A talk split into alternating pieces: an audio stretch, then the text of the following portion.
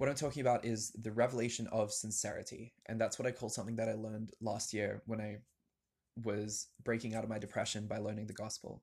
I realized that most of the time we've been taught the gospel in an environment that is lacking sincerity because the Western culture is just we're very insincere people. We ask everyone how are we going, not caring, and everyone says good thanks, not actually being good. Most people aren't good, just by the way. Um, this is the culture that we live in, and the gospel actually sets us free from this. The gospel actually makes us the most knowable person in the room and then fixes our depth of relationships because it makes us unafraid of reality. I hope that makes sense to all of you. If you are unafraid of reality, you can ask all of the dark questions on your mind and answer them. And then that can be something that no longer inhibits your ability to have relationships with people. When people ask you, hey, what's going on? You can actually answer them because you're unafraid of the answer often what I do with my friends that are struggling, I do this with my fiance and I do this with all of my other close friends when they're really going through stuff and they're stressed about something. I ask them, what is the scariest thought in your mind? And then, and I press them to actually tell me what's the scariest thought in their mind. And then they tell me, and then I'm like, okay, well, here's why that's not true, or here's why this doesn't apply, or here's how that's going to work out. And it turns out that the truth is always for them because the truth was created by Yeshua for us to live in and for us to love in. The entire premises of the universe was that it was built for love personified, which means there's never any barrier for us to love more. And once we realize that, we answer, we ask every scary question because God is truth and God is love. So when we unpack the truth, we just find more love. So we can ask scary questions like, Am I meant to be alive? Am I net gain for humanity or should I just kill myself? You can ask a scary question like that because if you ask that sincerely, you'll actually find the reason for why you were alive. So, being a Christian makes you an ultimate realist, and that makes you incredibly able to connect with people. The fascinating thing about being in reality is that's where everyone is. That's where we come to meet each other and have relationship in reality. Because a relationship can only be had through the truth that we share together.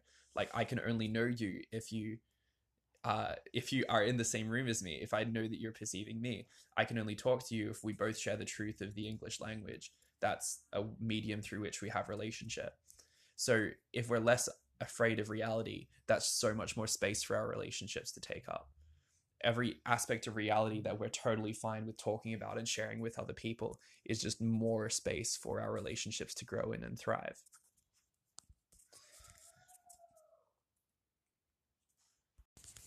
The first thing that God says describing mankind is it is not good for man to be alone. And he's talking about this issue of loneliness. And it actually is rampant in our society. We know that clinically, loneliness is shown to uh, perpetuate itself. It makes people more jaded. When you're lonely, you actually believe that people dislike you. It's actually it actually grows this idea that people dislike you. You're more likely to see someone's neutral face expression and think of it negatively. And then you're more likely to think if you didn't get invited to some, invited to something oh people are thinking all these thoughts that they dislike me. So loneliness actually perpetuates itself and if it perpetuates itself infinitely you could probably call that hell. This is part of the solution of what the gospel was solving which is this idea of loneliness where actually sin the reason it was the problem in the first place was because it was unsustainable living it inhibited our ability to have relationships with people. You can't have a relationship with someone you've murdered, but you can't have a relationship with someone you hate either. So those kind of work the same. You can't sit down to a dinner with someone who is openly abusing other people. You couldn't really be like, oh, well, cool. I feel like a bond with you over this. That's going to separate people and and cut them off from relationship with you. So that's the issue of sin it's talked about this in John 3:17 and onwards where it talks about light coming into the world and people can now live in the light which is living in openness or people can live in the darkness which is you know hiding their shame and their sin. Because they live in the darkness because if they talk about what's actually going on in their life you'll see that oh they don't believe that other people are just as worthy of, of love as them. They don't trust other people to be able to love them they this is why people are using pornography and this is why people are doing shady deals behind the scenes and finding ways to you know rip each other off in small ways sometimes as ways which we uh, appear as innocent but the reason your motivation for doing it was because you were jaded and you didn't actually trust the people around you. This is what hiding in the darkness looks like.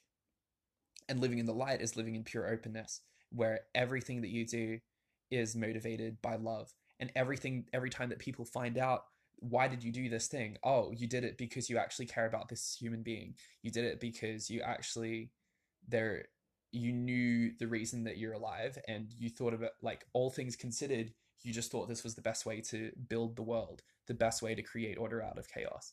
Everything that you do actually reveals a person's value because you did it out of that motivation of loving them. And you're the same in private and in secret everything you do in secret is just as real as everything you do in front of other people. And so, even the things that you do in secret, you're doing it out of love and motivation for other people because you actually sincerely, at the very core of your being, care about them. And so, basically, the scripture says that people will step into the light because the light will reveal, they will welcome the, the light's exposure because the light will reveal that everything they did was in love. Everything they did was done in God. That's what the scripture says. Where does it concern sin in this issue? It's talking about sin as if it's like a secondary issue. The question is not whether the the big issue that he's talking about is he doesn't seem so concerned about whether or not people have sin. He seems concerned about whether or not people are able to live in the light. And sin was something that that was convincing people not to live in the light. But you have to live in the light. That's the end result you, light has come into the world so that we can live in it. So a lot of us say, okay, we're saved, but it's like, what are we actually being saved to? What are we actually being restored back to? Back to the garden where they were naked and unashamed, where everything that they everything that they did, they were able to bear honestly. They were able to tell people about it. When we live in openness, we have fellowship with one another, and the blood of Jesus cleanses us of all sins. So you confess your sins one to another so that you can be so that you can be healed. This is the gospel. hey Mark.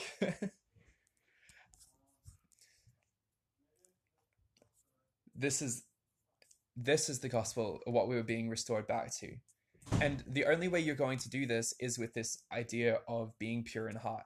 And we need to I think we should talk about the word pure because Matt, uh, a friend of mine, told told me that this is how he's always read the word pure and instantly i was just like that makes so much more sense. Because when we talk about pure in the christian world we kind of have it we don't really understand the world word it just kind of has a whole bunch of connotations. We tend to think about it's it's shining it's got something to do with holiness or righteousness it's um got something to do with sexuality purity like we just we just get this word and we turn it into like five different things we're not exactly sure what jesus meant i think when he says pure he just meant like pure like if you have purified water, if you purified water, what is the water doing that is making it so pure? It's being water and it's not being anything else. It's had the impurities taken out of it. It's had all of the things that aren't water taken out of it. So if you're pure of heart, your heart, which is your desires, your motivations, like if your motivations are one thing and nothing else, then you know this is what Jesus talks about when he says your your mind is your eye is single like and if your eye is single then light fills your entire body. Being pure in heart is about knowing what you want. I'll give you an example of this. When I was caught in pornography and masturbation was my addiction last year. And for me to do that, I had to actually convince myself that I didn't care if I did that for a time because I wanted to live for Christ. I wanted to be completely motivated in that direction. But I could convince myself for a time that this wasn't a thing that I had issue with and then for long enough to do that and immediately afterwards regret, regret it and hate myself and be like what the heck and hating myself is a separate issue so i dealt with that but it was like seriously why did i have to why did i convince myself of that lie for so long to do that it's like my mind could believe in two different worlds one where jesus was king and one where jesus wasn't king and that's a problem. Because if you're like let's say you're 98% sold out for the gospel and 2% you just want to play video games. Not that video games necessarily are a problem. Um, they can be edu- like there's a lot of benefits to educational video games a great way to spend time with people. There's a lot to benefit from video games still. But you know that idea like are you 58% sold out for the gospel? Are you 98% Like, are you do you live 98% of your life as if Jesus is Lord, or do you live 100% of your life like Jesus is Lord? What happened is I got so angry at myself last year after one of the times that I slipped back into addiction that I went, I spent time with God. I'm like, God, I'm a dually minded man. Like, I was like, I can't live like this. I actually can't. And this this issue where I, I live in two different worlds, I swap between two different two different beings all the time. It's almost like it's almost like split personality disorder but I'm just like undecided as to what kind of reality I live in. And I swapped back and forth. And so I spent time with him and I didn't refer to him as God. I referred to him as creator because even God had too many connotations on it. I wanted every single thought to fall off my mind.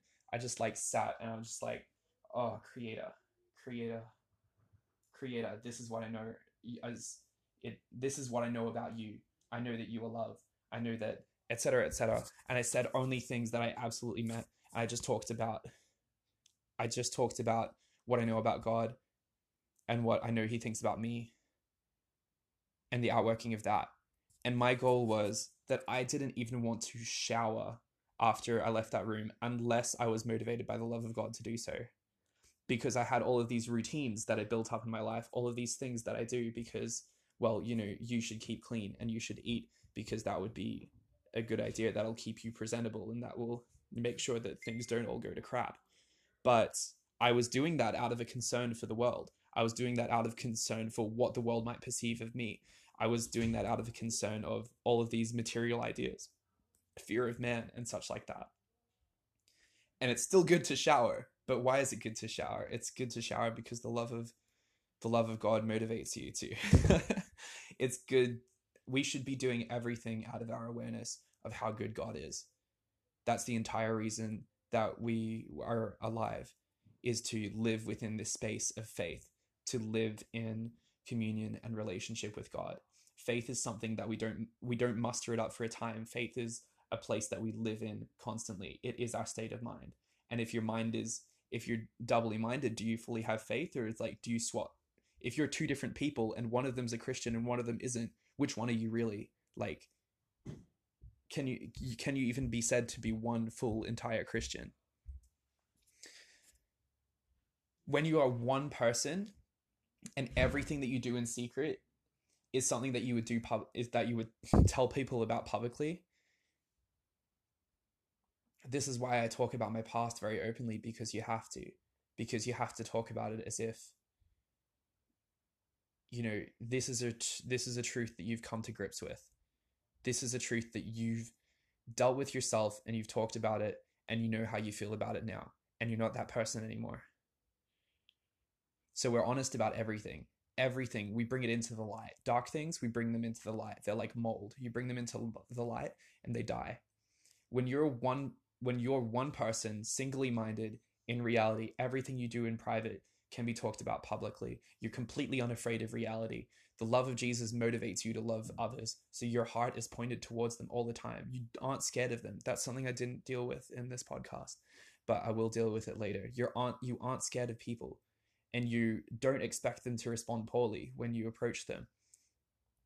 And everything that comes into your mind you actually know is safe to talk about because all of reality is safe. Jesus overcame the world. The entire world was orchestrated so that we can create love within this world. And so when we unpack the truth, we just find more ability to love. This is what the revelation of sincerity looks like. This completely transformed me from someone who was distant in all of my relationships to now someone who has incredible depth of relationship with all of my friends. This completely changed my life and my ability to relate to other people is having a grip on reality and being completely unafraid of asking questions and making sure that in my mind my idea of what the world is like is actually consistent. Not to say that we aren't wrong about things, always leave space in your mind for learning, but you need to make conclusions. And the first conclusion that you should make is that God is good. God is definitely good. I love you. Thank you so much for spending time with me.